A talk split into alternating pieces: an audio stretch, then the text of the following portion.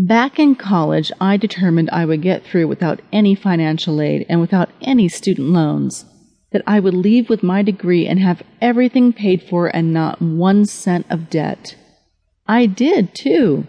I got my degree within four years. I had amassed almost $70,000 in savings, owned my own home, and I had a steady and well paying job at a stock brokerage firm. Life was good. It stopped being good when all of the owners of the firm went to prison for insider trading. And even though I had never done anything like it, but the owners had posted some of the fraudulent transactions in my clients' accounts, I had to spend every cent of my savings and more on lawyers, and I had to sell my house just to pay fines to the Security Exchange Commission to avoid ending up in prison myself.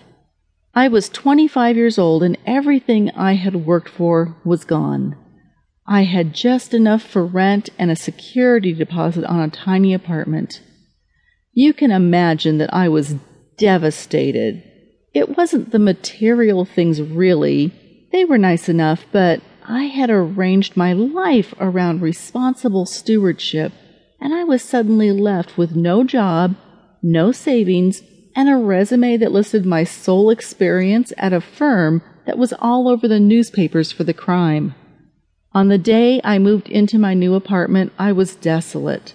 But my friend, my best friend, Martha, came by with a bottle of wine to cheer me up. Martha was beautiful, and we had been inseparable in college. She was always a great friend, whether I needed advice, laughter, or someone to cry with. That day, I wanted someone to cry with, but I needed advice, and she'd brought along a newspaper so that we could scour the want ads. We looked through them for about an hour. All of the jobs I wanted required a license I'd lost because of my asshole employers. The rest of them were jobs for people with nothing near the experience level I had.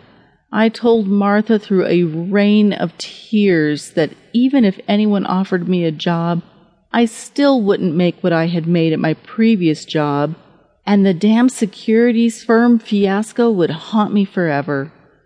I didn't know what I was going to do. Martha watched me cry for a while, holding me tight and stroking my hair. Finally, she let go of me and said to stand up. I did. She told me to turn around. I asked why, but she said, just do it. I turned around, wondering what the hell I was doing, and she finally stopped me, told me to sit down, and poured us each another glass of wine. Stacie, do you want to know why I never worry about money? I always knew Martha never had any money trouble. I didn't know why, but while we drank our wine, Martha told me her secret. Listen, Stacie, I've been working for myself since my second month in college. I don't worry about money because I make a whole lot more than you've ever made. I was shocked. I guess I thought she had a rich family or something. What do you do? She took a deep breath. I'm a prostitute. My eyes opened wide. You're a hooker? Well, I fuck people for money, but I'm more of a call girl than a hooker. I have clients that pay for high class service. They pay me a lot to be with them. I don't get it. Why isn't that a hooker? I'll tell you the difference. On a street corner, a hooker makes 25 bucks to suck a cock. A call girl can pull in a 150 for the same thing. I looked at her in shock. How much do you make a week? Oh, about 5000 a week or almost 10,000 in a good week. The most I ever made in a week was 30,000. But that's because I spent the whole week in Paris with a client. You give that many blowjobs? Martha laughed at me. that was just an example, hun. Most of my clients with tips give me about $500, and at least half the time I'm only giving a hand job.